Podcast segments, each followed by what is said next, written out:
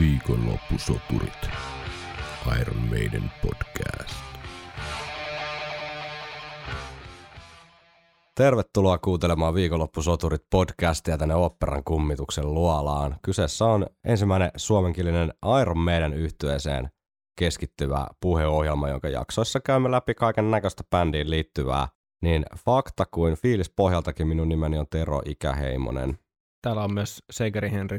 Terve vaan. Tervepä terve. Nyt oli lähimpänä kuin koskaan tähän mennessä, että olisi tämän viikon jakso jäänyt julkaisematta tuossa. Meikäläinen oli muutaman päivän aika ankarassa flunssassa ja voi vieläkin vähän äh, dukkoiselta kuulostaa, mutta tota, sen verran tolpillaan tässä nyt ollaan, että päästiin sen tää luola uumeni vähän särpimään olutta ja puhumaan Iron Maidenistä, että niin vakavasta taudista ei kuitenkaan ollut kyse. Tai sitten tapahtuu ihme parantuminen. niin, niin, kyllä. Mehän yritetään, tai siis aikaisemmin on pyritty siihen, että olisi pientä bufferia, tämmöisiä arjen yllättäviä tilanteita vastaan, että olisi pari jaksoa aina, aina ikään kuin tota, siinä semmoista pelivaraa, että olisi äänitetty useampi jakso kerralla, mutta tämä syksy on ollut täynnä yllätyksiä ja käänteitä, eikä ole saatu vaan yksinkertaisesti tehtyä tämmöistä niin kuin turvaväliä tähän julkaisutahtiin, mutta ei se mitään. Tänäkin perjantaina vaan saatiin sitten jakso pihalle. Joo, vaarallista elämää eletään. Hyvin vaarallista. Tällä viikolla tota, vuorossa olisi Senjutsu-albumin kappale numero neljä, eli Lost in a Lost World. Ensimmäinen Steve Harriksen säveltämä kappale levyn äh, tuota, listalla olisi sitten vuorossa ja mahdollisesti myös Days of Future Past. Katsotaan nyt, miten pitkälle taas päästään tässä tunnin ankarassa aikarajassa. Arvostetun Stetson Harrison instituutin puolueettoman tutkimuksen mukaan, niin optimaalinen annos viikonloppusotureita on noin tunti viikossa, joten on koitettu pitää nämä jaksot semmoisina tunnin mittaisina. Aina saadaan välillä niitä palautteita, että on semmoisia äärimmäisen vaarallisen kuulosia parissa viikossa nautiskeltu koko ensimmäinen tuotantokausi tai tämän tyyppisiä tapoja, joita ei voi olla terveellistä. Ei voi olla terveellistä ja ihan täysin sitten omalla riskillä suoritatte näitä viikonloppusoturit maratoneja, että turha sitten tulla jälkikäteen meitä syyttämään, jos on käynyt maksan tai mielenterveyden päälle tämä putki. Ö, yksi tai muutamakin asiakaspalaute on saapunut jälleen tänne luolaan, jos ehkä syytä käydä niitä läpi tai ainakin pari poimintaa.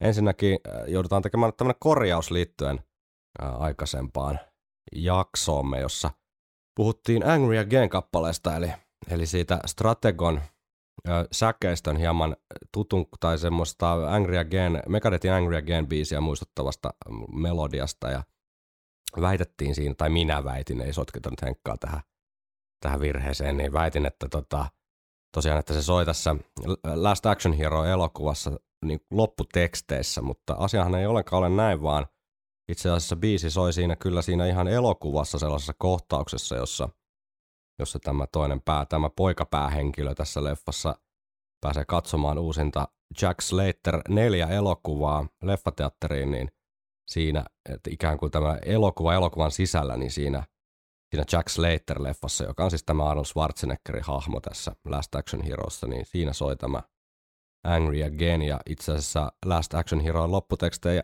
lopputekstimusiikkina soi ACDCin Big Gun, eli tähän meni nyt niin aivan mäkeen tämä meidän höpinä täällä. taas sille harmillista, että siitä on hirveän kauan, kun mä tuon Last Action Heroon itse katoin varmaan joskus viime jouluna tai jotain semmoista, mutta... Ja kyllä mä taisin sanoa, että, tai mä sanoin silloin, että olisiko se lopputeksteissä, kun mä en ollut itse katsonut sitä leffaa myöskään niin pitkää, pitkää, pitkää aikaa. Joo. Tapahtui Inception. Mä laitoin sulle tämän ajatuksen Niin, jo. niin totta. Joo, jätkä teki tuolla se kunnon psykologisen miinan asetteli mulle. Kiitoksia vaan, en muistanut kysyä palautteen antajalta, että minkälaista nimimerkkiä hän haluaa käytettävän, koska tämä tuli ihan tuolta WhatsAppia pitkin, niin käytetään hänestä nyt sitten vaikka nimimerkkiä Pihlajamäen liitävä nahkatakkimies. Niin kiitoksia vaan sinne palautteesta. Nyt on korjattu virheet. Kiitos. Mutta sitten meille saapui sykähdyttävä sähköposti Johannalta. Se oli pitkä ja tunteikas Mä ajattelin, että olisi, voisi vähän referoida, en lue koko viestiä, mutta jos joku viitsii tällaisen tänne kirjoittaa, niin ansaitsee tulla kyllä huomioiduksi. Kyllä, tämä löytyy tulostettuna meidän luolan seinältä. Kyllä, kyllä. Johanna, ki- laminoituna. Johanna kirjoittaa tiivistetysti. Meillä on puolison kanssa vakiintunut tavaksi kuunnella uusi jakso aina lauantai-aamuisin kahvikupposen ääressä ennen viikon parhaan päivän aloittamista. Kun sen jutsu ilmestyi, jonotimme Turussa levykauppa Xn edessä kaupan aukeamista kaksi minuuttia vaille 12 torstai-iltana ja otimme ensikuuntelun alkuyön tunteina. Rakastuin sen jutsuun ihan korviani myöten tuon viikonlopun aikana. Oikeasti, sana rakastua ei ole liioittelua. Nimittäin minusta tuli myös kärkkäästi puolustushaluinen levyä kohtaan. Kävin kotimaisilla ja ulkomaisilla fanisivustoilla hehkuttamassa levyä ja koitin vakuuttaa negatiivisesti levyä kommentoineita mahtavilla perusteluillani, perusteluillani miksi levy on meidänin katalogin yksi parhaista. No tuohan oli ihan älytöntä toimintaa, mutta niin rakastunut toimii. Sitten alkoi sunnuntailta lähestyä ja minuun iski pieni pelko. Viikonloppusotureissa aletaan ruotia levyä. Entä jos ne ei tykkääkään siitä? En kestäisi sitä. Joutuisin luopumaan viikon parhaan päivän täydellisestä aamunavauksesta ja ylipäätään podista, jota olen koskaan viitsinyt kuunnella yhtä jaksoa pidemmälle. Onneksi sain huomata heti ekasta Kirsikan kukka-jaksosta alkaen, että ette olleet muuttaneet suuntaanne. Päinvastoin olette syventäneet ja laajentaneet tarkasteluanne entisestään ja annatte sen jutsulle sen ansaitsemaa tarkkaa, analyyttistä ja tunnepitoista pohdiskelua. Olen ollut monesta asiasta samaa mieltä kanssanne, joistain yksityiskohdista eri mieltäkin, mutta kestän sen, koska huomaan teidän ottavan sen jutsun ruotimisen vakavasti. Ihminen, joka viitsii paneutua asiansa kunnolla ja tarkastella sitä eri näkökulmista, olkoon oikeutettu valistuneeseen mielipiteeseensä, vaikka olisin itse vähän eri linjoilla. Mukavaa syksyn jatkoa sen jutsun parissa. Minun puolesta voitte käyttää vaikka koko syksyn tämän levyn analysointiin. Isot kiitokset palautteesta. Tämä oli mukavaa luettavaa. Kyllä, kiitoksia kovasti ja tota, ei sitä kannata säikähtää, jos täällä välillä ollaan eri mieltäkin asioista, että ei tässä onneksi kaikkien kanssa pysty kuitenkaan ikinä olemaan samaa mieltä, mutta koitetaan kuitenkin aina jotenkin perustella ne meidän mielipiteet, että ne ei olisi, ei olisi vaan semmoisia hyhmäisiä heittelyitä, vaan perustus johonkin argumenttiin. Ja siitä voi sitten olla samaa tai eri mieltä, mutta ainakin on joku, joku kulma, jonka pohjalta sitten tehdä se arvio. Viikonloppusoturit. Lost in a Lost World, ensimmäinen levyn neljästä eeppisestä Steve Harris-kappaleesta, ainakin pituuden puolesta eeppinen. 9 minuuttia 31 sekuntia, eli Steven sanat ja Steven sävellys. Mitä ajatuksia Henkka herättää Lost in a Lost World ennen kuin siihen otetaan trooperit auki? Muutamalla sanalla sanoa, niin mulle tuli hyvin vahvat X-Factor-vibat, Mm, jotka ei ole edelleenkään karissu. mm, Toinen, mitä tuli mieleen, on Hokema Kertsi. joo, niin kuin oikein hyvä- klassinen. klassinen, joo, en vielä tiedä mielipidettä siitä, mutta hauska intro, Uh, sitten välissä tapahtuu asioita ja lopussa tulee mun mielestä erikoisimpia ja oudolla tavalla aika kaunis outro, mm. Joo, joka mä, e- edelleen yllättää. jep, edelleen yllättää, että se on tavallaan biisi biisin jälkeen. Jep. Hyvin, hyvin mun mielestä irrallinen. Se on vähän irrallinen, joo, ja tota, mä viime jakson lopussa taisin heittää ilmaa, että tämä biisi sisä, sisältää yhdet yksiä tämän levyn suosikkiosuuksia niin itselleni, niin tota, joku hätääntynyt kuulija laittoi sähköpostia, että, että tarkoitathan outroa eikä esimerkiksi kappaleen, Kertsiä. kappaleen kertsiä, niin, niin tota, joo, nimenomaan näin. Että se outro, mennään siis, päästään sinne sitten jossain kohtaa, mutta kun kerran aloitin itse tämän keskustelun, niin tota, mun mielestä siinä on, siinä on jotenkin todella, todella tota, koukuttava se laulumelodia ja tämän biisin jaksaa tarpoa sinne asti melkein sen outron takia. Joo, tässä on biisi, vaikka levyä on tullut kuunneltua niin kuin kohtuullisen paljon, niin tässä on edelleen biisi, joka mun mielestä, eihän tämä nyt ole sen monimutkaisempi kuin monet meidän biisit, mutta tämä on edelleen jotenkin outolintu siis siinä mielessä, että tässä on ehkä uudenlaisia Iron Maiden juttuja, niin kuin on, esimerkiksi mm. intro Mm, ja niin kuin esimerkiksi outro. mm, Ja kyllä siellä välissäkin on ehkä jotain pieniä elementtejä, että ne pienet tavallaan uutuutta hohtavat elementit on edelleen sille, että voiko Iron Maiden kuulostaa täältäkin. Ehkä se on se juttu. Se on se juttu, mutta sillä jotenkin kokonaisuutena niin pikkasen outo lintubiisi itsellekin, tai silleen, että sävellyksenä jotenkin ei mit, mikä, mitenkään sit no, et se on jännä yhdistää, että se kontrasti on aika iso. Että no, niissä on just toi intro ja outro ja elementit on tosi erikoisia tai meidän kaavasta jossain määrin poikkeavia. Mm. Mutta sitten se, mitä siinä välissä tapahtuu, niin on kyllä silleen pikkasen sieltä niinku laatikon pohjalta. Semmoinen fiilis mulle jotenkin jää, että on vähän sääli, että ne huippuhetket pikkasen hukkuu niinku sen biisin kokonaisuuteen.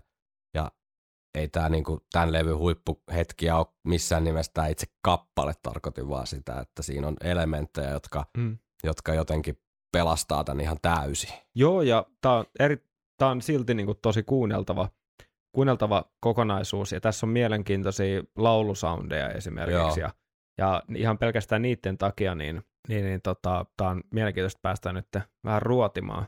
Mutta sitä Kyllä, ennen, sitä ennen. Tota, oliko Triplan K-Marketti tällä kertaa, eli Pasilan uuden ostoskeskuksen, jossa vannoin, etten tuu ikinä käymään, mutta nykyään se on ihan vakio kauppareissupaikka, niin tota, näin se näin se arki ja kapitalismin rattaat jokaisen jauhaa, Tappaa. jauhaa, jauhaa tahnaksi.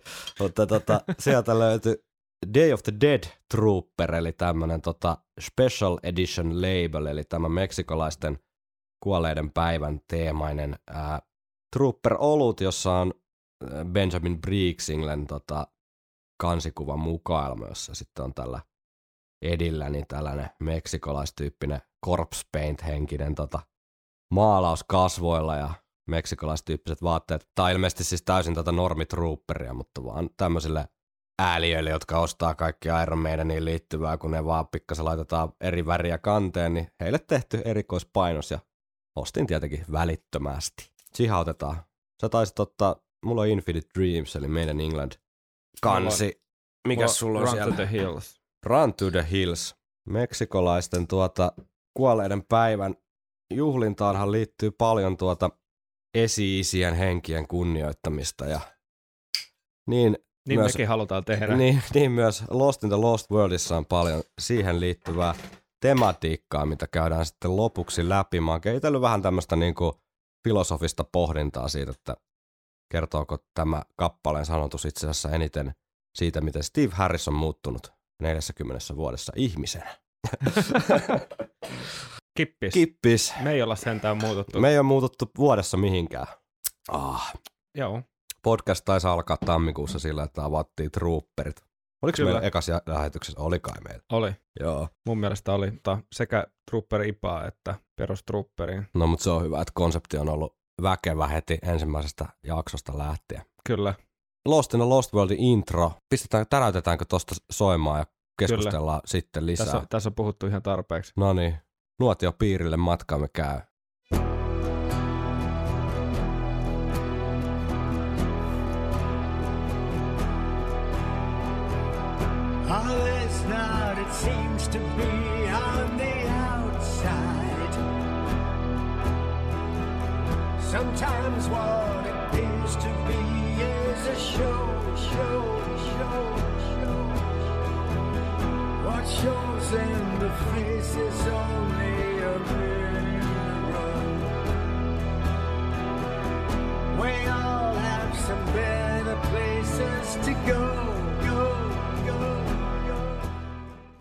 Mä katkasin ton tohon, koska tossa alkaa kohta ne stemmahommat, keskustellaan niistä vähän erikseen, mutta tää on pakko jotenkin, mä en tiedä, mit- mitä mieltä, mitä mieltä sä ehkä tästä? No siis, ekan kerran kun kuuntelin, niin oli ehkä oikein sellainen epäuskonen fiilis, että ne on oikeasti laittanut tällaisen intron. niin, Ja mun on pakko pikkasen lokkia tuosta sun, sun tota, tota, muistinpanosta, koska mä oon ihan täysin sataprosenttisen niin samaa mieltä. anna mennä vaan. Mutta tämä, että niin kuin ensimmäisellä kitaratunnilla opet- opetettu Jep, rytmitys jep, ja helpoimmalla soinnulla, niin kuin, olisiko tämä nyt, nyt sitten sillä e-mollilla. joo, Ja tota, tota, tai siis, että opetellaan niitä avoimia sointuja ja helppoa rytmitystä ja, jep, ja et nyt on, nyt jos koskaan on palattu niin perusasioihin tavallaan, kun vaan voi. jep. Tää on jotenkin tota, mä kans tosta vaikea niin jotenkin ole mitään mieltä. Tää on niin jotenkin törkeä ja härski, että sä vedät, Niin. niin. vedät niin kuin 40 vuoden uran jälkeen, niin että tässä on nyt tää. Niin, Että tää on niinku ihan oikeasti voinut hyvin olla ihan ensimmäinen juttu, mitä Steve Harris on ikin soittanut kitaralla tyyliin. niin. Tämä voi olla eka biisi. Niin, Eka intro, mitä se on ikinä tehnyt. kyllä, kyllä. Että vaatii jotenkin tietynlaista pokkaa. Ja Stevillähän muutenkin silleen, ne tavallaan ne rakennuspalikat on, on silleen suhteellisen niin kuin jotenkin ro, Robusteja. ro, robusteja, mutta jotenkin pakko vähän niin kuin hattuun nostaa. Että sä, et sä pystyt vaan varjoimaan loputtomasti tavallaan niitä, niitä perusrakennuspalikoita. Ja myöhemmin tästä sen jutsuanalyyseissä puhutaan sitten lisää, kun tulee lisää näitä härriksen stygejä, mutta en mä tiedä. Kyllä mä nyt tälle joudun kuitenkin antaa silleen niin kuin täydet kymmenen pistettä ihan vaan siitä, että, että ei kellään voi olla pokkaa vetää tuollaista introa niin kuin bändin uusimmalle levylle. Niin, mä annan, mä annan pokasta täydet pisteet, että mä oon edelleen oikeasti tosta niin hämmentynyt, että mä, en, mä, mä arvostan niin paljon kyllä oman tien kulkemista vielä tässä vaiheessa uraa, että ei aleta niin kuin turhan monimutkaista asioita ja tehdä oikeasti asiat niin kuin halutaan. Ja mieti, tuolla on kokonainen sukupolvi nyt, jotka on just aloittanut kitaran soiton, niin Ne, nyt niillä on, ne voi aloittaa suoraan meidän niistä. ne voi aloittaa suoraan meidän, niin tämä voi hyvä ensimmäinen meidän biisi opeteltavaksi kenelle tahansa. Niin, Voi sanoa, että semmoisen tunnin, tunnin, no ei vaan puolen tunnin harjoittelun jälkeen, niin kyllä tuo intro tosta lähtee. Että. lähtee, lähtee. Mutta Mut- tässäkin oli mun mielestä mielenkiintoinen tämä laulusoundi, että aika, Joo. aika niinku efektoitu, Erittäin efektoitu, joo. että se herätti myös huomioon Joo, tosi, tosi paljonkin itse asiassa. kyllä, kyllä tämähän on tämä intron kitaran rytmitys varmastikin suurena syynä siinä, niin myös varmaan se sointukuvio, niin jos siitä sellaisesta voi puhua, niin tota, herättänyt aika monissa myös meidän kuulijoissa niin mieleyhtymiä rölliin. Joo, kyllä se toi rytmi, kyllä se toi rytmi just, tan, tan, tan, ta, ta, ta, ta, ta, ta, ta. Ja nimenomaan siis no vaihtelee vähän, että kuulijasta, että mihin röllibiisiin tämä mistä röllibiisistä tämä muistuttaa, mutta selkeästi niin samasta alitajunnan lapsuuden kammiosta näitä mieleyhtymiä ammennetaan, niin mutta nyt- ehkä, niin- ehkä niin kuin useimmin mainittu Röllin itsensä pelottelulaulu, eli Allu Tuppurainen. Mulle itse asiassa nyt vasta selvisi, että Tuppurainen on itse siis säveltänyt ja Kyllä, osittain siis kova. soittanutkin nämä kaikki tota, röllibiisit. Et Mm. Sehän on aika, ko- aika Suom- kova. Niin, se on melkein Suomen Steve Harris. niin jo, mutta mut kuunnellaan tuosta, kuunnellaan tuosta tota, tämä äskeinen intron pätkä ja siihen heti perään sitten it, vähän itsensä pelottelulaulua. All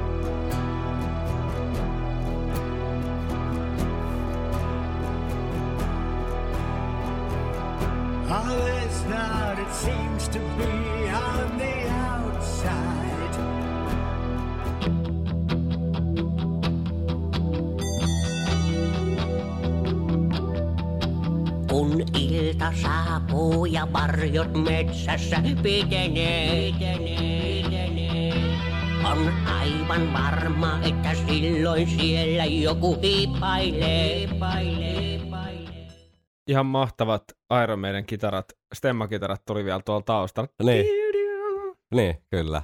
Suomi Steve Harris, Alu Tuppurainen veti kyllä aika, aika tota kovaa riffiä kehiin. Mutta tota, joo, tämä Lost in a Lost World intro, niin sittenhän tässä on vielä erikoinen elementti, on tavallaan nämä, just nämä stemmalaulut, mitkä tulee niihin, niihin niinku kierron väleihin. Mm. Kuunnellaan ne ja keskustellaan siitä lisää, että mikä näistä tekee niinku poikkeukselliset meidän tuotannossa.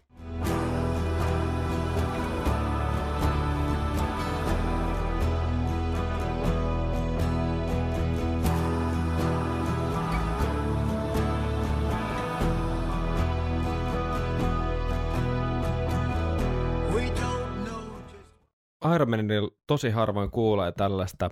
Jos kuvitellaan, että laula, lauletaan asioita ilman sanoja ja lauletaan tämmöistä, niin kuin, ehkä onks, menisikö se jonkin niin onomatopoettiseen ö, maailmaan, että luodaan sitä tunnelmaa vaan, vaan tota, näillä A, I, U, E, O tämmöisillä äänteillä tavallaan tosi tai miten ikinä menekään, niin, niin kyllä tämä on aika harvinaista tota, Iron Maidenin maailmassa. Kyllä. Ja eka kerta, kun toi tuli, niin oikein niin kuin heristi korvia, että mitä nyt tapahtuu oikeasti, että tämä on ensinnäkin alkanut akustisella kitaralla ja tuommoisella efektoidun laululla, ja sitten tulee seuraavaksi vielä kolmas tämmöinen aika ep- epätyypillinen, Mm, epämeiden juttu, ja tämmöistä voisi kuulla just jossain niin kuin missä tahansa musassa, mutta 70-luvun folk-rocki aivan.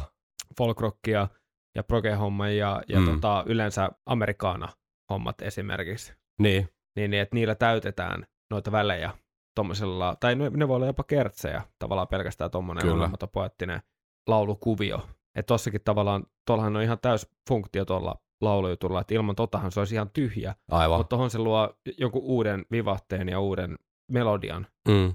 Tosi, tosi mielenkiintoista. Bruce on itse kommentoinut, että siis tästä biisistä, että alussa voit luulla harhailleesi vahingossa johonkin, mitä The Moody Blues tai Pink Floyd olisivat voineet olla tekemässä vuonna 1973. Mm. Eli hän just viittaa tähän, tota, niin kuin sanoitkin äsken, vähän tällaiseen proge, proge-maailmaan, ja missä on tietenkin niin kuin elementtejä just sitten monenlaisista folkkihommistakin ammennettu mm. ja kaikesta mahdollisesta sinne. Jeesit ja kaikki tollaiset, joilla Jeesillähän on tosi paljon just tämän tyyppisiä laulu, lauluhommia. Jep. Mä poimin kuitenkin, kun Bruce erikseen mainitsee tämän The Moody Bluesin tässä, niin Moody Bluesin Melancholy Man kappaleesta pienen näytteen vuodelta 70 A Question of Balance levyltä, niin tota, pienen näytteen. Tää ei ole nyt, ei tarvi nyt koittaa höristellä korviaan siinä mielessä, että tässä olisi jotenkin sama melodia tai samat sointukulut, tai tässä ei ole nyt todellakaan mikään pointti, että se olisi tästä suoraan ripattu. Mä otin tämän vaan sen takia, että se tavallaan se tunnelma, niin niissä on jotain ehkä yhtäläisyyttä, mihin Bruce tässä viittaa. Kuunnellaan tää ja ollaan sitten, kat, kat, kattelen tuossa Henkan naamaa koko tämän klipin ajan, että Mä en No, ole kuullut siis. nouseeko sinne tota häpeä vai onko se sitä mieltä, että tämä oli ihan järkevä juttu. I'm a melancholy man.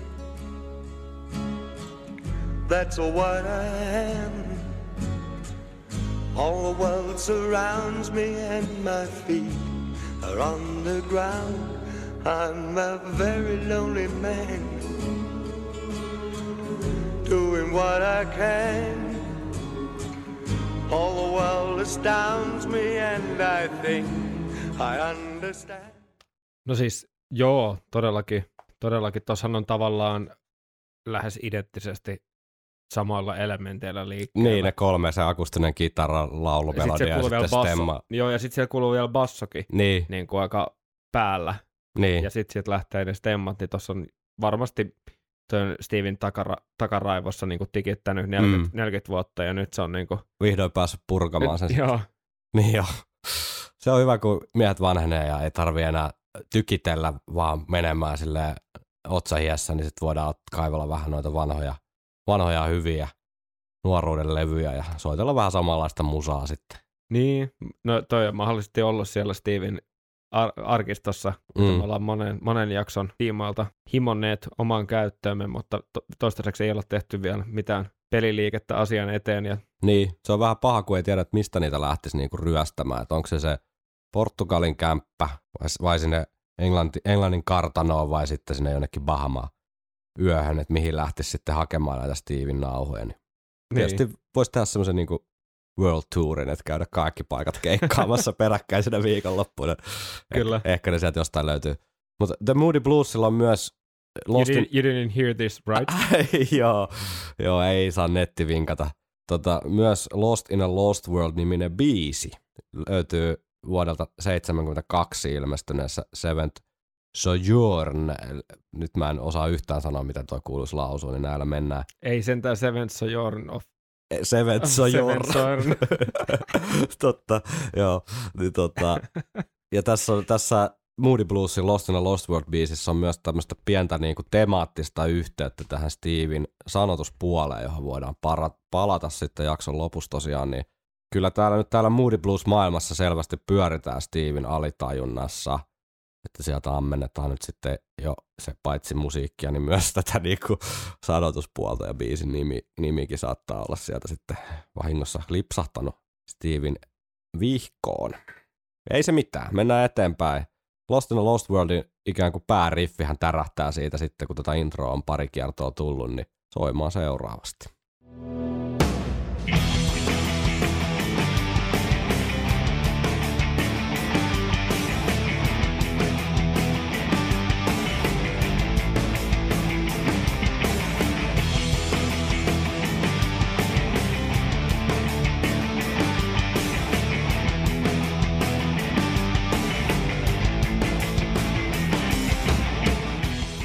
Tämä on aika meidän pelikirjasta 101 Tää on joo. niin semmoinen, ei, ei huono, ja kyllähän toi groovaa, groovaa tota, kivasti, ja, mutta mulla kyllä meni vähän aikaa päästä tavallaan yli siitä, että siitä ihanteesta, että Iron Maiden yllättäisi joka käänteessä, mikä on Niin. ihan sulla mahdottomuus, että pitää oikeasti ottaa irti, irti kaikki kaikista tavallaan, että sitten se, mikä ne tekee tosi hyvin ja Mm, ne, mitä ne on tehnyt, mm, ja, ja tota, pitää olla myös niinku iloinen siitä, että siellä on sitä niinku vanhaa tuttua huttua. Että sitten tavallaan joskus voidaan liikkua kuitenkin siinä, että onko tämä nyt liian, tiedätkö, samaa fiilistä kuin joku, joku tota aikaisemmalta, mutta mulle tämmöisestä kompista mm, ja tästä poljennosta tuli nimenomaan se X-Factor joo. fiilis. Tässä on ehkä vähän eri soundit toki kuin kyseisellä levyllä, Mm, ja kun tämä laulu lähtee, niin musta toi laulukin on aika X-Factor-kamaa, mm, mutta mielenkiintoista siinä tekee just se, että tällä kertaa se onkin Bruce, joka niinku siellä tulkitsee. aivan. Ja musta tuossa on ihan kiva melodian kuljetusta tuossa tota, säkeistössä. No kuunnellaanko me se säkeistä tähän ja keskustellaan vielä tästä X-Factor-hommasta sitten sen jälkeen, kun kerran sen mainitsit.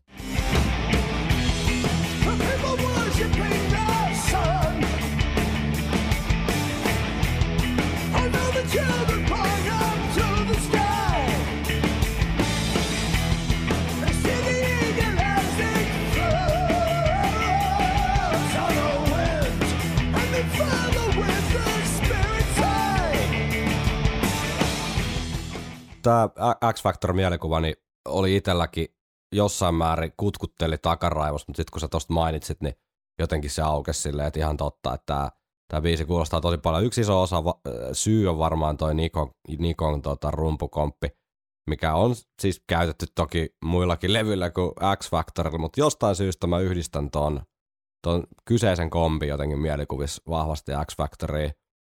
Ihan vaan tyyli niin kuin Judgment of, Judgment of Heaven biisissähän se esimerkiksi Joo, soi ja kuunnellaan nyt se vaikka tähän, niin saadaan vähän, saatte vähän kiinni, että mi, mistä me niinku puhutaan ja miksi tämä kuulostaa meidän mielestä X-Factorilta. All my life,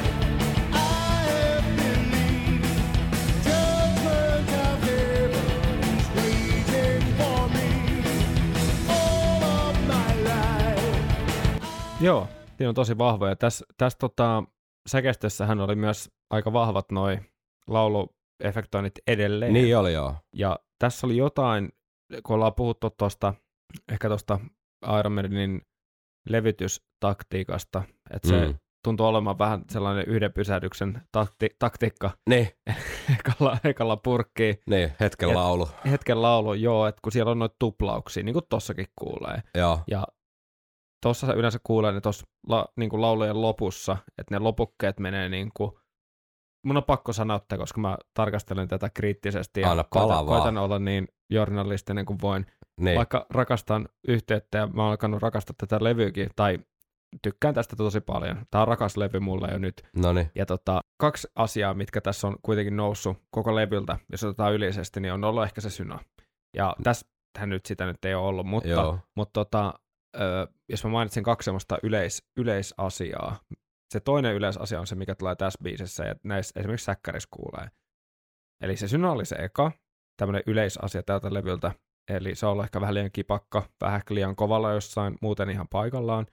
Ja toinen on ollut tämä, että kun otetaan niitä laulujuttuja, ja sitten siellä äänitetään stemmoja, mutta sinne stemmat on vaan jotain, että sen ei tarvi olla laulettu säve- sävellain, tai sen ei tarvi olla niinku sinänsä stemma, vaan se toinen stemma vähän niinku huudahtaa jonkun asian sinne loppuun. Mm. Mutta mä en tiedä, onko mä, en mä nyt ole tarkka missään nimessä, mutta että ne niinku, mulle jää jostain kohtaa semmoinen keskeneräinen meininki, tai keskeneräinen fiilis, että monet niinku semmoiset äh, lainit alkaa tosi kivasti, ja sitten et kuulee sen tuplauksen, sitten kuulee se, miten se tuplaus siellä lopussa yhtäkkiä vaan hajoaa ja menee jonnekin ihan toiseen, niin musta silloin tavallaan rikkoutuu se illuusio, että tässä on yksi ihminen, joka niinku, mm. tiedätkö, esittää tätä biisiä Aivan. koska ne voisi tehdä, ja silloin jos ne tekee ajo, ajo, ajoitetusti ja harmonisesti jotenkin skarpisti, niin silloin siinä pysyy tavallaan semmoinen tiukempi tunnelma.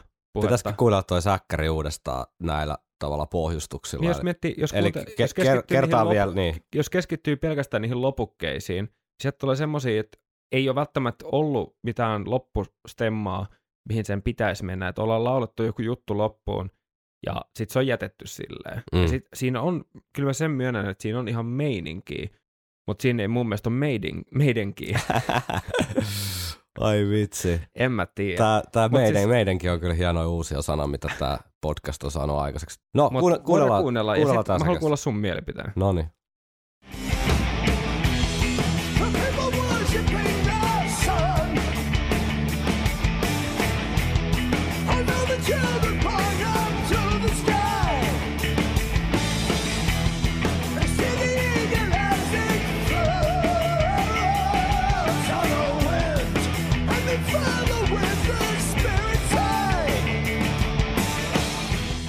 Varsinkin siinä sen ensimmäisen, ensimmäisen lainin Joo. viimeinen, niin siinä ne on niin kuin Se tuntuu vähän niin kuin, että se vaan huitasee sinne jotain, Jotain. tai joku Niin, niin, sellainen räkäsy.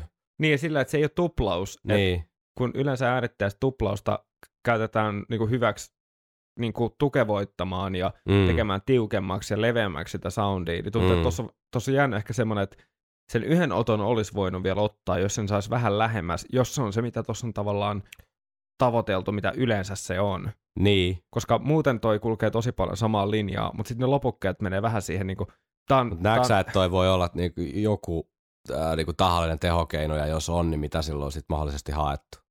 Niin, koska musta se kuulostaisi niinku tehokkaammalta, että siinä olisi jätetty pelkästään yksi temma. Niin, Et sit se, sit se olisi semmoinen niin, vähän niin kuin old school meidän, niin siellä on tosi tiukasti se yksi mm. tavallaan liidi. Mutta et en tiedä, että kun mulle se tuntuu, että se on nyt jäänyt vähän niin kuin keskeneräiseksi. Mm. Ja, ja ol, et jos siinä on ollut tarkoituksena saada vähän niin kuin leveämpi ja isompi soundi, niin, niin. niin kuin yleensä tuplauksella on, niin tavallaan se illuusio rikkoutuu noilla pa- parilla pienellä jutulla. Joo, mä ymmärrän, mä ymmärrän, mitä sä meinaat, mutta sä kysyit mun mielipidettä aluksi, niin eh, mua ei, se ei häiritse läheskään noin paljon, tai en, en niinku, Mutta se on hyvä, sitä mä onnellinen. joo, mutta se on, kato, kun mä oon ruvennut epäilemään, että sä et ehkä ole edes oikeasti ihminen, vaan joku, jonkinlainen, niinku, jonkinlainen niinku tekoäly luoma joku tämmöinen konstruktio, mikä on oikeastaan mun päässä. Mä en ole ihan varma, että vedänkö mä oikeasti sunkin niinku nämä puheet tässä samalla. Vähän tällä niinku Fight Club henkeä, että onko se oikeasti olemaskaan. Mutta mut siis ei, se, se ei häiritse mua niin paljon, että mä jäis, jättäisin tätä levyä tai biisiä kuuntelematta, ja mä en arvota tätä biisiä sen suhteen. Joo. Siis mä odotan aina paljon enemmän sävellystä, mutta nämä on vaan tämmöisiä pieniä finessijuttuja, ja etenkin kun me ollaan puhuttu siitä meidän Prosessista. nykyisestä meidän, Niin. niin. Niin, niin, niin levitysprosessista, niin mä Mm. peilaan tavallaan siihen, että onko nämä ne merkit, missä Mm. tavallaan tota, näkyy huomaat- se tuotantotapa. Niin, että se tehdään niin kuin nopeasti ja tavallaan täysillä, tai oletet, oletetusti Niin. niin. aika silleen niin kuin suoraan purkkiin ja ei niin kuin jäädä hirveästi niin kuin hinkkaamaan. Mielenkiintoinen pieni poiminta tämäkin tähän albumin loppukeskusteluun, kun joskus varmaan sitten tota, A. Tapanin päivänä päästään sinne asti. Mutta tota, tota, tota, No, tä, mennä näitä, näitä, tämän, ei kun joo, siis tä- tämän tyyppisiä, vitsi mä en nyt ulkoot heti muista, mutta ei sitten ole, varmaan tänään kuuntelin jotain tämän levyn biisiä. Mä kiinnitin tuohon asiaan, mä en osannut pukea sitä to, noin hyvin sanoiksi, kun sä osasit, mutta mä kiinnitin tuohon samaa, että jonkun biisin nois niin kuin Brucein lauluista, niin just ne tuplaukset, ne menee vähän silleen niin kuin hassusti tai vähän sille räkii sinne niitä, niitä sanoja. Ja totta kai mä ymmärrän sen, että voi olla paljon jengiä, joka, joka äh, tavallaan ajattelee, että ne saa tehdä miten ne haluaa, ja se on parasta silti, mitä ne tekee, mitä ikinä ne tekee, ja se on ihan fine. Mutta silleen, että kun jotenkin odot... No ei- tai, siis, Ei sun tarvitse tätä pyydellä anteeksi, koska tämä on, tämän podcastin idea on kelailla näitä juttuja silleen niin, eri vinkkeleistä ja tämähän on juurikin sitä. Joo, tulee vaan välin mieleen, että onko tässä liian kriittinen. Mut Ei. Ikinä ei voi Musta olla liian tuntuu, että kriittinen. mä luulen, että sit kun kysyy toiselta puoliskolta kuulijoilta, niin me ollaan liian armollisia näille ja pitäisi tota, piiskata ja silputa ja murjoa näitä vielä kovempaa, mutta näitä mennään Niin. tästä. Seuraamme sydämemme ääniä. Kyllä, luotan sydämen ääneen. Synthesizers. Viittasin alussa, alkukeskustelussa tähän outroon ja siihen laulumelodiaan, niin sehän esitellään jo tässä tavallaan prekoruksessa. Joo.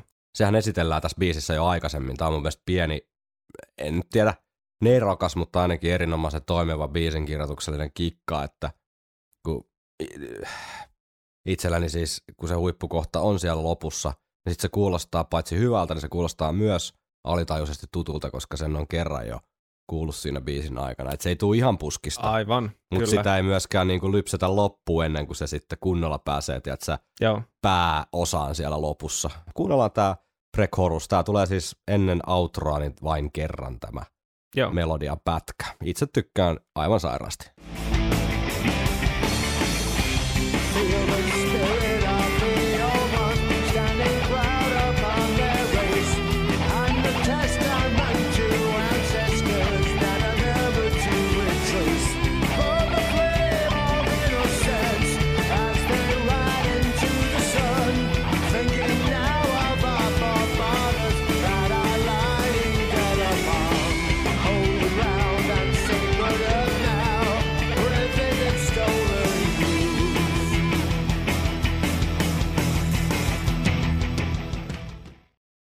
Niin, On siis mun on hieno, vaik- vaikea tosi hieno tulkita nyt. Henkan, Henkan tuota olemusta tällä hetkellä. Anna Tosi- pala.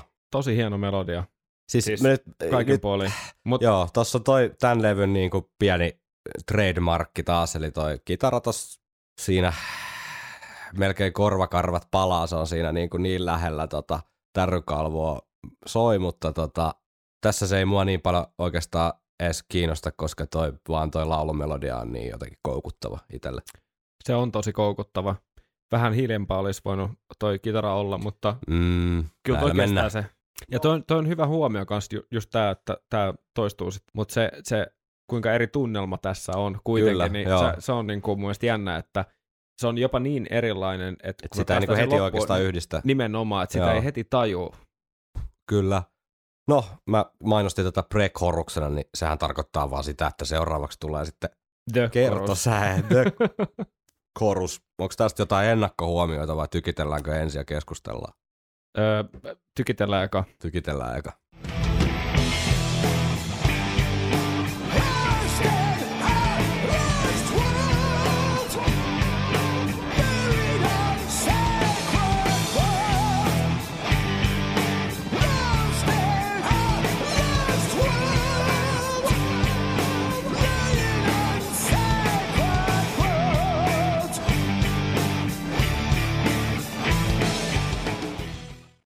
No niin, Sieltä ne synät tuli. sieltä ne taas tuli. Ja siellä ne toimi. Joku kuulija laittoi, oiko Facebookin kautta viesti tai tota kommenttia, että, että tota, odottaa jännityksellä, että mitä me ollaan mieltä tästä kappaleesta, koska hän oli pystynyt kuuntelemaan, kuuntelemaan tämän biisin vaan kaksi kertaa.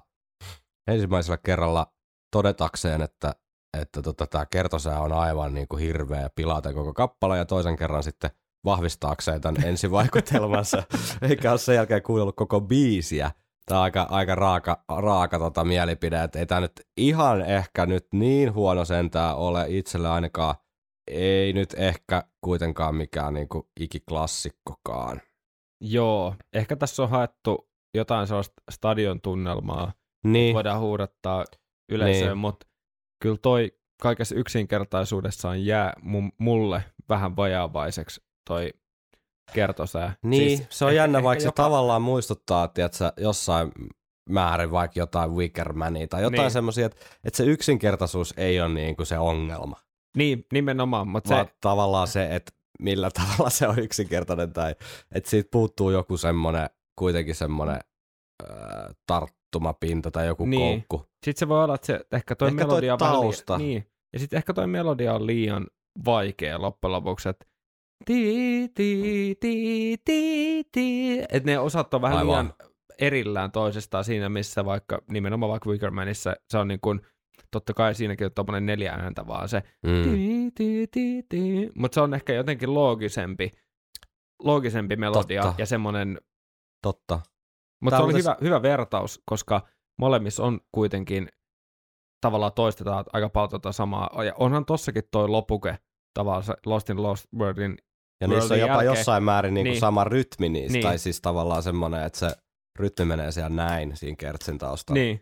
Ja, ja tässä on sentään enemmän sanoja, Niin. mutta mut silti se ei tavallaan tee tästä, se, se tekee, Mm. mm. se, silti tämä on niinku tylsempi. Vaikka tässä on samat elementit ja tässä on vielä enemmän sanoja, niin kuvittelisi, että täällä olisi jotenkin enemmän annettavaa. Joo. Mutta mut mä väitän, että se melodia on just sen verran tylsempi tavallaan, yhdistettynä ehkä, en mä tiedä. Siis, mutta nämä on, nää on nimenomaan niin sitä dynamiikkaa. Tämä on nimenomaan sellaista niin kuin rytmitystä ja dynamiikkaa. E- Eihän tämä missään nimessä ole ihan umpisurkea. Kyllä tämä niin kuin, tähän biisin, kyllä tämä niin kuin sopii tähän, mutta ei tämä ole Niin. semmoinen, että en mä odota tätä yhtä paljon kuin tuota prekorusta. Ei, ei. Mutta toi oli hemmetin hyvä pointti toi, käytitkö se sanaa vaikea tavallaan se laulumelodia. Toi avasi sitä nimittäin tosi hyvin, koska mä katsoin just jonkun, niin se oli tä, joo YouTubesta tämän algoritmit vähemmän yllättää ja suosittelee aika paljon kaikkea meidän aiheesta video mulle, niin klikkasin Mm. sitten, se on tää, onko se joku Rafa Mendes tai joku se brassijätkä, joka kuulostaa ihan Niin, Bruce Dickinsonilta, sä, sä tiedät niin, sen. niin, joo. Joo, niin tota, se veti akustisen kitaran kanssa tätä, tätä biisiä ainakin pätkän. Niin tota, sit kun se pääsi tähän kertsiin, sekin niinku jotenkin se pakka hajosi ihan täysin tässä kertsin kohdassa. Et se ei toiminut niinku, ei yhtään akustisen kitaran kanssa. Joo, Ja, ja, ja tota, se on mun mielestä vähän niinku huonon biisin merkki tavallaan, että mm, et hyvän biisin sä kuitenkin pystyt uskottavasti esittämään akustisella kitaralla ja yhdellä laululla. Et silloin siinä on ne kaikki tavallaan elementit, että siinä on ne soinut ja siinä on se melodia. mm. Ja jos ne toimii kimpassa, niin silloin se on hyvä biisi. Mehän käytiin tätä asiaa läpi Anssi Kipon kanssa silloin Niin, kyllä, joo. ja me juteltiin just silloin tästä, ja itse on ihan samaa mieltä, että jos biisi toimii tavallaan, jos, se, jos biisi toimii akustisella kitaralla ja yhdellä laululla, niin sä et ainakaan sit huonompaa tee niin kuin Aivan. siinä bändisovituksella, mutta silloin, jos se biisi ei toimi, tavallaan se bändillä tehty biisi ei toimi yksinkertaisimmillaan, niin Mm, tavallaan silloin ne peruselementit ei ole välttämättä niin hyvin kasassa. Ja se voi olla näin yksinkertaisesta asiasta, että kyllähän toi on kertosää ja toi on näennäisesti, tai toi on näennäisesti kertosää ja tuossa on melodiat. Ei tossa, ole, siis tossa ei pitäisi olla mitään vikaa, mm, mutta sitten siinä on joku sellainen pieni hienosäätö, joko siinä melodiassa tai rytmissä tai jossakin, että siinä ei ole sitä ultimaattista koukkua, jep, joka olisi voinut olla tämän bi- biisin tavallaan se huippukohta, mikä Kertsin pitäisi olla, että mitä haluaa odottaa koko ajan. Jep. Ja näistä Jos kyllä, mietit, ei siis haita, okei, no, huono esimerkki sinänsä, koska, mutta jos me miettii, että sehän Ne. on biisi, missä kuitenkin yksi parhaimpia kertosäkeitä kuitenkin niin, liittyy myös siihen performanssiin ja ynnä muuta, Ne. mutta se, että sä vaan odotat, koska se menee sen bridgen jälkeen sinne ja sitten tulee se palkinto. niin, Niin tässäkin hemmetin hieno bridge, niin, Eh, ehkä jälkeenpäin ajateltuna vähän oudossa paikassa, koska se on, niin to, se on tosi pitkä. jep. Mutta mut se, että ton olisi voinut kyllä palkita jotenkin muutoinkin. Joo, ja tämä kertsi varmaan yksi syy kans näihin X-Factor tai ylipäätään Joo, niin Blaze, Blaze kyllä. aika, aika viboihin tai mieleyhtymiin, että tämä aika tämmöinen, että ton voisi ihan helposti heittää kummalle tahansa Blazein levyistä ja ei niinku hetkeäkään jotenkin hätkähtäisi, että se on siellä Mm. hyvin tommonen 90-luvun puolivälin jälkeisen ahdistuneen Steven kynästä syntynyt riffi. Kyllä, kyllä.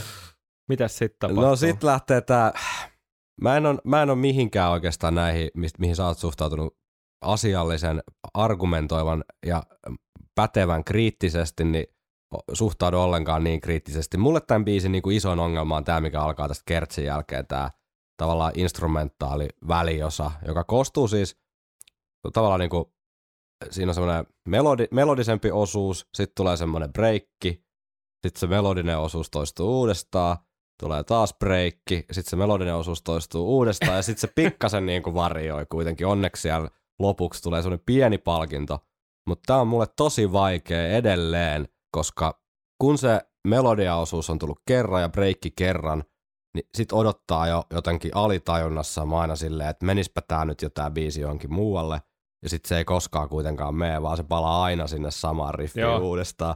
Ja se on aina jotenkin pieni pettymys, vaikka sä niinku tiedät tämän biisi. Mutta silti vaan jotenkin toivon, että vitsi kun sieltä tulisi nyt joku muu juttu jo, tai jotain niinku vaihtelua. Ja en tiedä, kuunnellaanko nyt sitten mistä, mitä tarkoitetaan, kun puhutaan melodisemmasta osu- osuudesta. Sinänsä siis ihan ok tämmönen pieni kitara melodia alkaa ker- kertosäkeen jälkeen. Harmiton.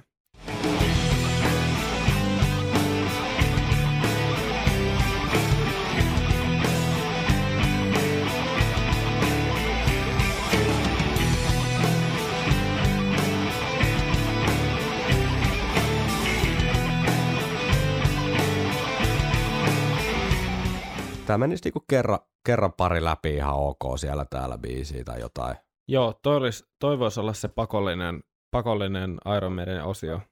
Periaatteessa, mutta sitten tulee tämä, mitä mä viittasin breikkinä, eli, eli tämän jälkeen sitten tämmöinen kummallinen nakuttelu, mikä on sinänsä t- vähän tätä proge-meininkiä ja ei ole mitenkään niinku uusi juttu Steven pelikirjassa, mutta jostain syystä tämä ei vaan me, meitsille toimi niin kuin ei, ei ollenkaan. Kuunnellaan mitä mieltä Henkka.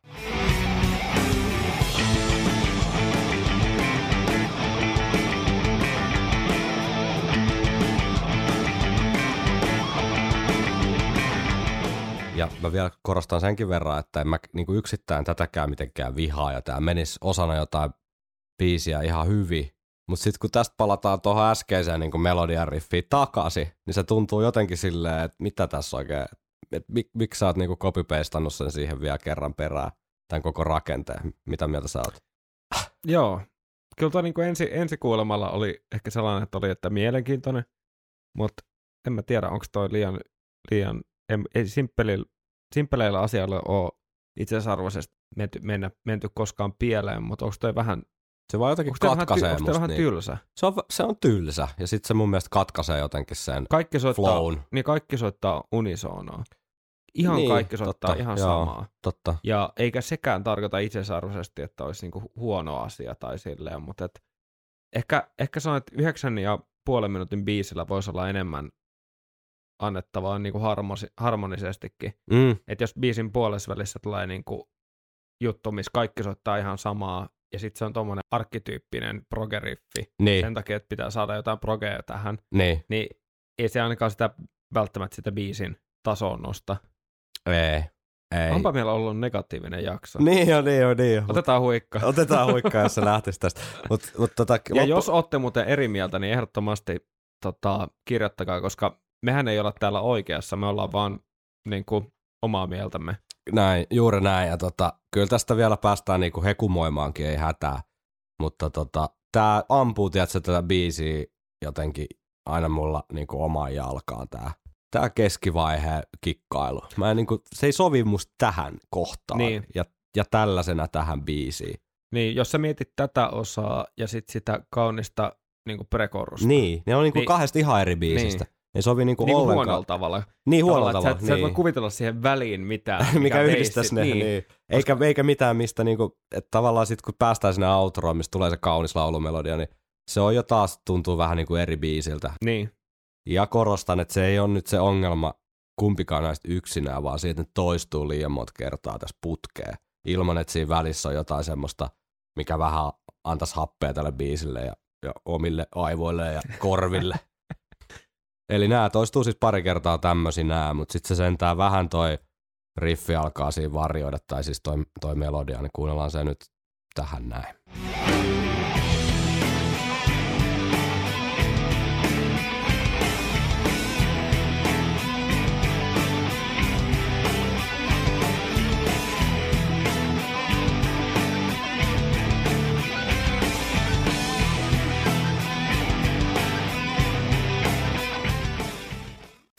Joo, tämähän on niinku oikeastaan eri, eri melodia, mutta toi tunnelma on niinku ihan sama. Se on ihan sama. se on joo. ihan sama, tausta kuulostaa olevan ihan, ihan sama.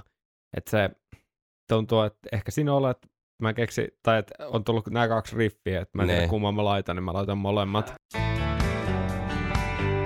Viikonloppusoturit. jakso on edennyt jo niin pitkälle, että päästään kuuntelemaan jopa yksi soolo kenties. Henkkahan on tämmöinen soolomies, niin nyt päästään sitten Tykkään hyvistä sooloista. Anna palaa. Dave Murray täräyttää Lost in a Lost Worldin ensimmäisen soolon. Kuunnellaan ja keskustellaan, kuten tapana on ollut tässä ohjelmassa.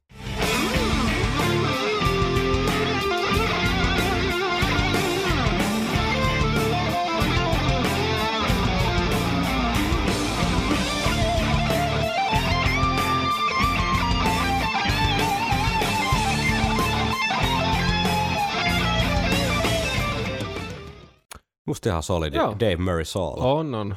Kiva. Ja sitten se on tota, vähän tota vibea, Joo, tai mitä onkaan flangeria, mutta mä luulen, että se on joku vibe-efekti. niin, Niin, niin, good vibes only. joo. Ja, Ja tota, Varsin ää, vähän jännä, ja, siis tällä levyllä on Davilla monestikin vähän tommonen ää, erikoinen toi soolokitara-soundi tai tommonen vähän efek- Mm. pikkusen efektoitu, että si- siinäkin on vähän haettu tota jotenkin tota efektointia, jos Niin. oli Brucein lauluissakin. Joo, se on aika samankaltainen se laulu, laulusoundinkaan. Niin, kyllä, joo, kyllä. Mutta ihan, ihan pätevä soolo, ei niinku mitään. Tuommoinen pieni tunnelmapala. Kyllä. Siitä jatkaa tietenkin toinen pyssykaveri, Adrian Smith, siitä heti perään.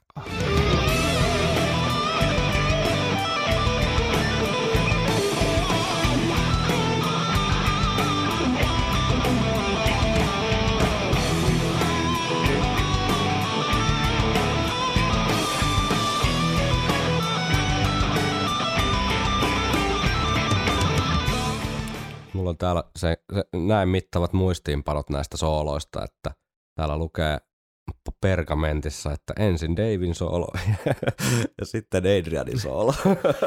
No, Muuta huomiota mulla ei sitten näköjään ollutkaan, että mä siirrän no. nyt sitten pallon sulle. no ei, eipä niistä paljon varmaan enempää kerrottavaa niin olekaan. Ihan päteviä, ei mitään klassikoita. Aika varmaan mutta, improvisoituja Niin hetken, on. hetken sooloja nämäkin, että Joo, siellä oli vähän tuosta vahia, vahpedalin käyttöä selkeästi havaittavissa tuolla tota Adrianilla ja, ja tota, Mm. mikäs siinä? Ehkä tuommoinen improvisoitu kama sopii tämmöiseen pidempään, pidempään biisiin. Et ehkä semmoinen, niin kuin, jos on lyhyempi, tiukkaa sävelletty paketti, niin ehkä siihen sopii paremmin sitten semmoiset niin kuin, vähän tota, harkitummat ja mm, mieleenpainuvammat sävelletyt melodiat, mutta nämä oli vähän tällaisia perus. niin. Tä- Tästä tässä nyt kappaleessa nyt kuuluisi olla mielellään yksi tai kaksi sooloa, niin tässä Niin, nyt sitten tässä on. nyt sitten on. Niin just. tota, soolojen jälkeen sitten vielä kerran toistellaan sitä melodiaa tässä kappaleessa ja sitten tulee pari kertaa kertosää ja sitten päästään kappaleen outroon ja toivottavasti siellä tuota Johannan aamupalapöydässä ei nyt aamukahvin maidot ole happamoitunut, että kun täällä on niin paljon tuolta lyöty Lost in a Lost Worldia välillä, kun vierasta sikaa ei tässä mitään tämmöistä vihasuhdetta nyt ole syntynyt tähän kappaleeseen, mutta Edelleen kuunnellaan varmasti. edelleen kuunnellaan, joo. Niin kuin levyn, levyn myötä, että ei ole, ei ole, siis tässähän ei ole mitään vihattavaa. Ei, ei tässä, se on ihan totta, että tässä ei ole mitään niin yksittäistä tavalla todella negatiivista, mutta näistä kolmesta biisistä, mitä tähän mennessä tällä levyllä, tai siis tämä neljäs, niin, niin tota, jää kyllä ehkä vähän sille raaksi, mutta outro, mä, mä, siis mä jotenkin mä niinku aistin kaikista meidän taustakeskustelusta, että sulla on joku, sulla on hihas joku semmoinen juttu, mikä tulee tämänkin mut pilaamaan. Tän outron. Sa- niin, sulla Mähän on, mähän on koko ajan vaan... Joo, joo, joo. Sulla, sulla on kuitenkin joku, niin kuin mä, mä pelottaa nyt lähteä tätä edes fiilistelemään, mutta tota, Pitää olla rohkea. pitää olla rohkea, mutta siis mun mielestä tää on tosi makea tää laulumelodia, plus että miten se toimii näiden sanojen kanssa, mihin mennään ihan kohta, Mm. mutta tota, jotenkin tosi herkkä, ja Brucekin on kuitenkin ammatikseen laulanut heviä ja vähän välillä rockiakin, niin tota, silleen 40 vuotta. Tässä on, onko tässä vähän uutta Brucea sitten kuitenkin vielä, kaikkien näiden vuosienkin jälkeen joku semmoinen jännä kerronta tai laulutapa mm. tai semmoinen tulkintatyyli, mitä ei ole ehkä kuultu.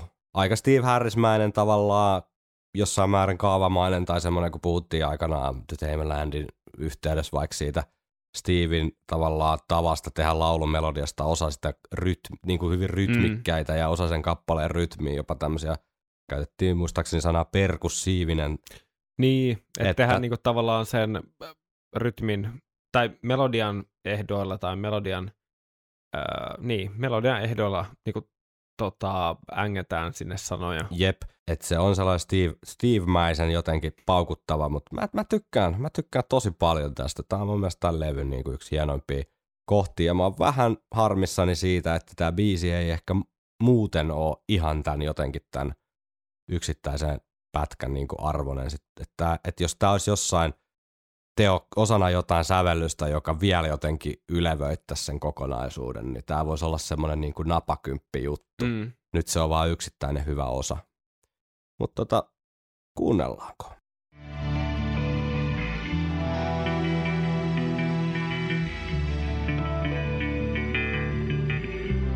Will we ever heal our old wounds like forever darkness won't? Fighting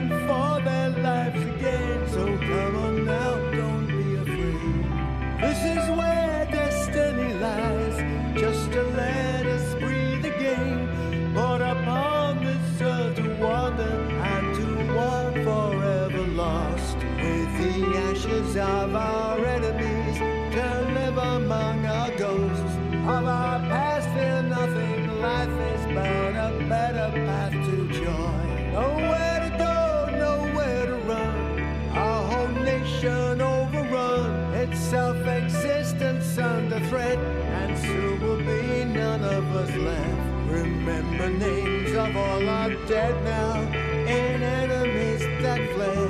Reaching for our sky, forever free, a sadness that is proud.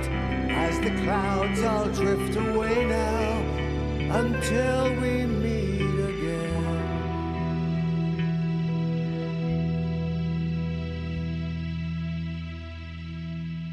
Ihan turhaa pelkäsin. ja, no niin. Jos me jotain,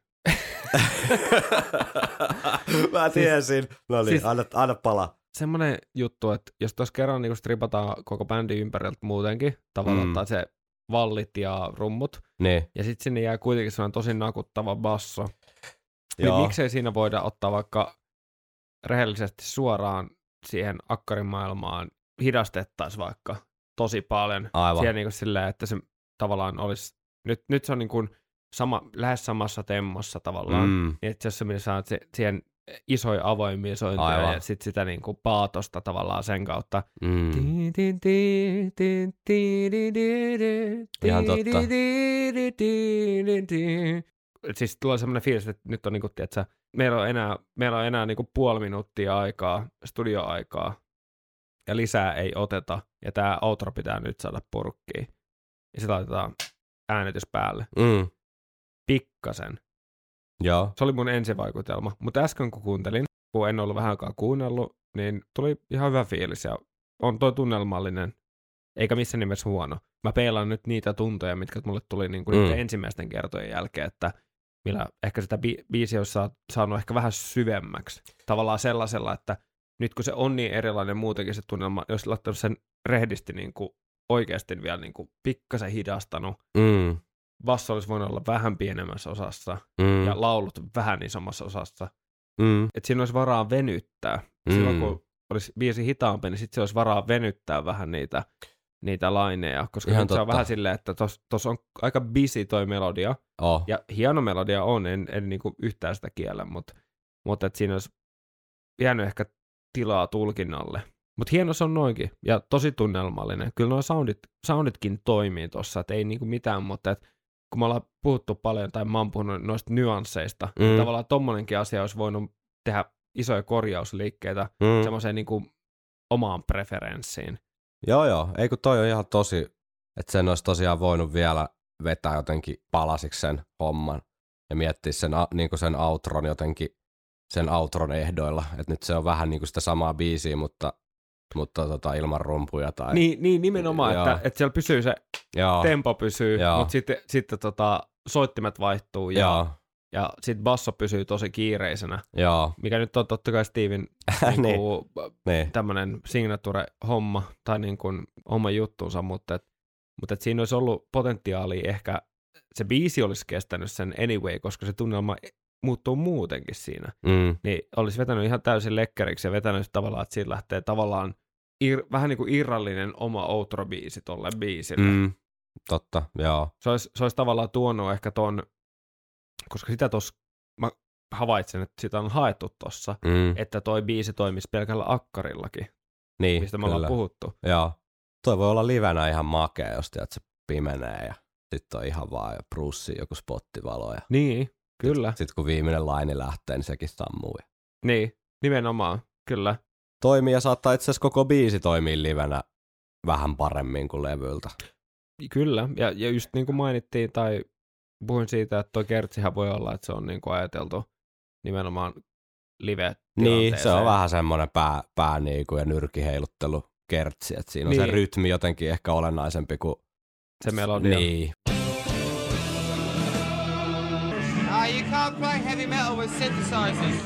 No niin, lupailtiin jakson alkuun tota, hieman pohdintaa tämän kappaleen sisällöstä. Meitä Santeri lähestyi viikonloppusoturit at gmail.com sähköpostin kautta, mikä on erittäin kannustettavaa ja fiksua vapaa-ajan toimintaa, että sinne kannattaa sähköposteja nakutella menemään ja niihin vastaillaan sitten sitä mukaan, kun kerkeillään. Nyt on taas saatu suma purettua, eli sinne voi tuutata nyt uutta viestiä, niin saa ehkä vähän nopeammin vastauksen kuin kahdessa viikossa tai jotain, mitä se pahimmillaan toi on vähän niin kuin, että nopeammin olisi saanut jopa itellan kantamana sen viestin perille, mutta tota, tähän mua- mun huomioon kiinnitti tämä hänen huomioon, että voisiko tämä Lost in a Lost World olla tarinalta ikään kuin Run to the Hillsin jatko-osa. Niin, totta. Ja tota, no todisteethan puhuu sen puolesta, että ehdottomasti tässä on tämmöistä niin kuin Amerikan alkuperäiskansa teemaa, teemaa näissä sanotuksissa, että siellä, siellä puhvelit vaeltaa tuota tasangolla ja, ja tota, sadetanssia tanssitaan ja lapset palvomassa aurinkoa ja tämmöiset aivan niin kuin peruskoulutason tavallaan alkuperäiskansa viittaukset, että siellä maailmassa liikutaan. No mä sitten jäin miettimään tätä ja koitin tulkkaa niitä sanotuksia ja mä näin niin kuin jotenkin se vuosikymmenten tavallaan muutoksen Steve Harriksessa niin kuin Mm. ihmisenä tiivistettynä jotenkin näihin sanotuksiin, tai jos ei nyt näin dramaattista, niin mun mielestä tää on hauska tavallaan näkökulman vaihdos. Eli jos mietitään Run to the Hillsia, Number, of the Beast tuli 82 ja Steve Harris on silloin ollut 26-vuotias ja eh, tavallaan semmoiseen 50, 60, 70-luvun niin kuin popkulttuuri ja kaiken niin kuin muun henkisen ilmapiirin kasvatti, niin silloin Steve Harrikselle tämä ikään kuin tämä tällainen länkkärit ja inkkarit kuvasto Mm. mm. niin on sitten ollut sitä, että, että siellä niinku heilutaan sen Tomahawkin kanssa ja, ja tota, jahdataan intiaaneja ja hyvin niinku graafiset ja brutaalit sanotukset jopa ja väkivaltaiset tässä Run Hillsit, että siellä puhutaan niinku ihan, ihan rehdisti naisten raiskaamisesta ja miesten lahtaamisesta ja siitä, että miten ainoat, ainoat hyvät intiaanit on kesytetyt intiaanit. Enkä nyt sitten tietenkään tarkoita, että tämä olisi niinku Steve Harriksen näkemys, oma näkemys asiasta, vaan siis sitä, että miten hän kertoo ja millaisilla tavoilla hän kertoo tavallaan tämä tarinan siitä, miten eurooppalaiset Pohjois-Amerikkaan saapuu ja mitä se merkitsi sitten paikallisille siellä. Sitten jos vertaa niinku tätä ikään kuin tematiikkaa ja kerrontatapaa tähän Lost in a Lost Worldiin, jossa taas niinku todella paljon pohditaan ikään kuin tällaista entisten sukupol- tai edellisten sukupolvien tekoja ja jotenkin semmoista esi-isien niin heng- henget on läsnä siinä ja että ihmiset ei koskaan ymmärrä, mitä meillä on ennen kuin sitä ei enää ole ja tämän tyyppistä. Ja sitten tässä on vielä jotenkin tämmöinen niin lähestyvän tuhon tematiikka, että no, niin kuin tuossa outros lauletaan, että nowhere to go, nowhere to run, our whole nation overrun, itself, itself existence under threat and soon will be none of us left. Mm. Ja nimenomaan alkuperäiskansoille se maailmanloppu tuli sitten eurooppalaisten muodossa sinne hyvinkin konkreettisella ja tota, brutaalilla tavalla. Niin voiko tässä olla joku tämmöinen Steven oma tavallaan kasvukertomus tiivistettynä kaksi eri biisiä, jotka kertoo ikään kuin vähän samasta aiheesta, mutta jotenkin hengeltä ja tyyliltä ja käsittelytavaltaan täysin erilaisia. Et siinä missä nämä länkkäri-inkkäri-meininki oli ehkä sillä parikymppiselle Stevelle semmoinen jotenkin siisti lapsuuden, niin kuin, tiedät sä, Bonanza, niin kuin jotenkin Kyllä. Semmoista western mm, teema tai tota, aihemaailmaa, niin 60 Stevelle se onkin se sama tarina ikään kuin on ihan tosi paljon eri, niin kuin täysin erilainen ja täynnä tämmöistä surumielisyyttä ja ehkä jopa tämmöistä symboliikkaa siitä, että ikään kuin, että minkälainen maailma sitten taas Steven jäljiltä jää seuraaville sukupolville ja mi- minkälainen esi-isä hän on hänen om- omalle tavallaan sukulinjalleen vaikka muutaman vuosikymmenen päähän.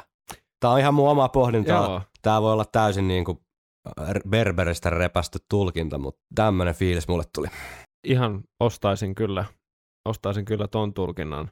musta tässä on ihan nasta nähdä, nähdä tota, yh- yhteyksiä niin kuin menneen ja nykyisen välillä. Niin, sitten tietysti tässähän nyt tänäkin kesänä on ollut tämä, Kanadassahan on ollut löytynyt näitä äh, siis lasten joukkohautoja, joihin kun 50-luvulta lähtien niin kuin sinne jonnekin 80-luvulle ilmeisesti. Mä en ole mikään supersyvällisesti tähän tutustunut, mutta olen käsittänyt, että Kanadassa oli tämmöinen lastensuojelu, niin kuin, lainausmerkeissä lastensuojelu niin kuin politiikka, jossa näitä alkuperäiskansojen lapsia, niin ihan vaan siis brutaalisti napattiin perheistä ja sijoitettiin sitten valkoisiin perheisiin ja yritettiin ikään kuin, niin kuin sulauttaa sitten tähän valtaväestöön ja, ja tota, tämä sitten tämä totuus on ruvennut tässä viime vuosina vasta paljastumaan, että niitä sitten ihan massoittaa jopa kuollut näissä sisäoppilaitoksissa ja kaikenlaista seksuaalista hyväksikäyttöä ja muuta sitten paljastunut myöhemmin. Niin tota, tietysti voi olla, että jotainkin tätäkin tematiikkaa tässä saattaa olla niin kuin mukana tai jotenkin Mm. käsitellään. Tämä on ehkä vähän niin kuin semmoinen hyhmänen verrattuna jotenkin tähän, että Steve Hoa joten käsittelee tätä omaa kuolevaisuutta ja omaa suhdettaan niin kuin sekä menneisiin että tuleviin sukupolviin tämän alkuperäiskansatematiikan kautta. Joo, jännä nähdä, tuleeko tulevaisuudessa vielä lisää kappaleita niin kuin Niin. liittyen, liittyen tota, Kyllä, niin ja tuohon tota, maailmaan. mielellään kuul, kuulen, jos jollain on parempia teorioita tai tulkintoja tästä biisin sisällöstä. Merkille pantavaa mun mielestä ollut, että Steve Harris on hyvin vähän ollut äänessä liittyen tähän levyyn niin kuin mediassa. Niin, totta. Se on Bruce lähinnä, on, lähinnä Bruce on hoitanut ja Niko on antanut jotain haastiksia, mutta Adrian on ollut kans. Adrian on ollut Joo. sitten taas niin ihan tässä bändin omassa some touhus mukana, mutta Steviltä oli siinä yhdessä meidänin tekemässä videossa joku yksi muutaman sekunnin laini, mikä mekin sieltä poimittiin muistaakseni siihen ekaan jaksoon tai tokaan jaksoon Mm. liittyen tähän sen jutsuun, niin mutta muuten herra on antanut muiden puhua, että se on mielenkiintoista kuunnella hänen omia mielipiteitä näistä. Jep, se olisi kyllä. Sehän on meidän tavoite edelleen, että päästään kysymään Ne, maestron mielipidettä. kyllä. Mitähän me ei ole asiaa eteen tehty, että odotellaan vaan, että Steve soittaa meille päin. Kun tarpeeksi isoja. niin, kyllä, joo. Viikonloppusoturit. Mitäs mieltä me nyt oltiin sitten tästä Lost in a Lost Worldista? Ainakin kritiikkiä tuli enemmän kuin kolmesta aikaisemmasta kappaleesta varmaan yhteensä. Mielestäni ihan ansaitusti. Tämä jää mulle näistä Steve Harriksen biiseistä tällä levyllä, niin sinne heikompaan puoliskoon, eli jos näitä neljää pitkää epposta miettii, eli tätä Death of the Celtsia, Parchmentia ja Hell on Earthia, niin kokonaisuutena. Hienoja elementtejä. Mun mielestä just noin tietyt efektoinnit laulussa ja, ja sitten toi outro-juttu, vaikka nyt vähän sitten kuitenkin, mä tiesin, että siinä tulee käymään, mä olin valmistautunut siihen henkisesti, että sulla on joku juttu, mikä tulee sen multa pilaamaan, ja niinhän siinä vähän kävi, mutta tota, mä silti tykkään siitä edelleen, niin tota, hyviä yksittäisiä elementtejä, mutta kokonaisuutena niin enti, vähän vaikea, tai jäänyt mulle vähän vaikeaksi tämän, niin kuin tämän levyn biiseistä. Niin. Niin. Kuitenkin. Tämä on vähän silleen, että kun sä näet, että 9,5 minuutin biisi ja Se on muuten yksi pointti, sori, mä keskeytän, koska tulee nyt mieleen ja Joo. unohdan sen kuitenkin kohta. Että ei jotenkin tunnu semmoiselta tietyllä tapaa semmoiselta eeppokselta. Semmoiselta biisiltä, jonka kesto on yhdeksän ja puoli minuuttia. Ei. Ja mä en tarkoita tätä hyvällä siinä, että se menisi niin koko ajan jotenkin pitäisi mielenkiintoa yllä, että se aika hurahtas, niin, vaan mä tarkoitan sitä, että sävellyksenä ja riffeiltä ja jotenkin siltä, että miten tämä biisi on rakennettu, niin tämä ei tunnu niin kuin eeppokselta. niin. Ehkä, ehkä tämä jäi siinä mielessä vähän pannukakuksi, että kun sä teet pannukakkuu pitkästä aikaa, ja sit se jää pikkusen raaks, Ne, mutta sit sä oot ottanut sen jo uunista, ne, ja sit sä et enää jaksa laittaa sitä takaisin. ne. Sitten kun sä laitat siihen tarpeeksi efektiä, eli Hilloa. nimenomaan, Niin, kyllä Kyllä sit sit menee. menee. Kyllä sit menee. Ja sit sä oot, silleen, sä oot ihan niinku happy camper. Sillä, että syöt sen. Tai, tai nimenomaan, että sä oot vaikka jossain just retkellä ja sit se ei ihan onnistu niin yhtä hyvin kuin kotona. Niin, Ja- ja, niin se maistuu hyvältä Se siellä. maistuu ihan hyvältä silti. Niin. Mutta jos sä maistaisit kotona sitä rauhassa, tiedät sä, että sä oot miettinyt sitä pitkään, niin Ne. sä oot vähän silleen, että noista voinut olla vähän parempaakin. Mm. Kyllä se silti menee ja se ei tapa sua ja todennäköisesti ei aiheuta vatsavaivoja eikä mitään, mutta et joku tommonen pieni efekti ehkä, ehkä jätti vähän kylmäksi Mm. Ei nyt ole mikään inhokki, ei ole, jos mä kuuntelen tämän levyn, niin ei, ei tästä tuu hirveästi edes houkutuksia, että mä skippaisin tämän Joo, silloin, kun, niin kun kuuntelen levyn läpi, että ei tästä nyt tuu semmoinen niin, niin nyrpeä fiilis, kun ehkä saisi tämän jakson tiimellys niin kuin Niin. osoittamaan, eikä kummallekaan varmasti, ei, mutta ei. mutta et me käydään kuitenkin tästä tosi, tosi tota, tiukan seulan läpi ja, ja mietitään näitä, me, me, me niin kuin, reflektoidaan omia, omia tämmöisiä mieltymyksiä ja myöskin peilataan ehkä siihen muuhun levyyn Mm. tavallaan.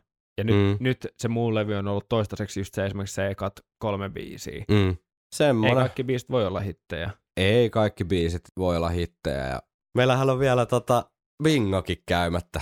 Käydäänkö me nykyään sitten joka biisin jälkeen otetaan väliin? Otetaan parin biisin jälkeen. Otetaan parin biisin Joo. jälkeen. Otetaan ensi viikolla bingo, bingo eli veikkaus, biisilista veikkaus sitten, niin katsotaan sitten missä mennään. Ensi viikolla jatketaan Days of Future Pastin, Pastin merkeissä, eli siellä taas Smith Dickinson osastoa.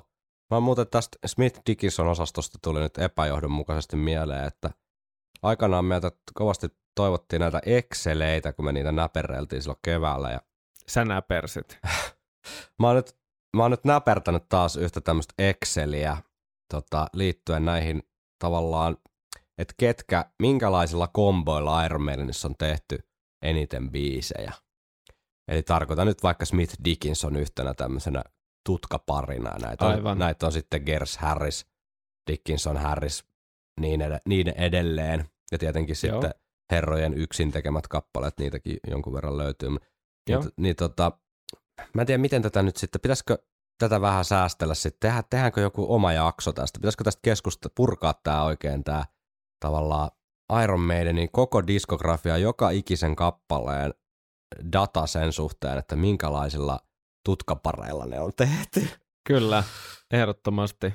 Joo, mutta tämmöistä mä oon tässä rakennellut ja tota, voidaan sitten soveltuvia osin käydä tätä jo tässä myöhemmin tässä sen jutsu yhteydessäkin läpi, jos tulee jotain hyviä poimintoja liittyen tähän niin mieleen, mutta Excelia on luvassa teille kaikille Excel-faneille, niin vihdoin mulla oli niinku, tossa kun oli flunssassa makas sängyssä ja mietti jotain järkevää tekemistä, niin sen sijaan, että kattelis sieltä TV-stä MacGyver uusintoja, niin päätin päräyttää tämmöisen Excelin tulille.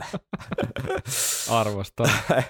Hei, kiitoksia No kun niin. kuuntelit viikonloppusoturit podcastia ja palautetta voi laittaa Instagramia, Facebookia tai viikonloppusoturit at gmail.com yhteyskanavia pitkin tai jos olet Pihlajanmäellä liitävä nahkatakkimies, niin myös WhatsApp toimii ihan hyvin.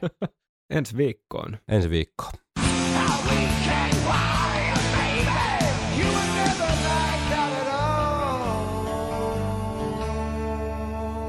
Viikonloppusoturit.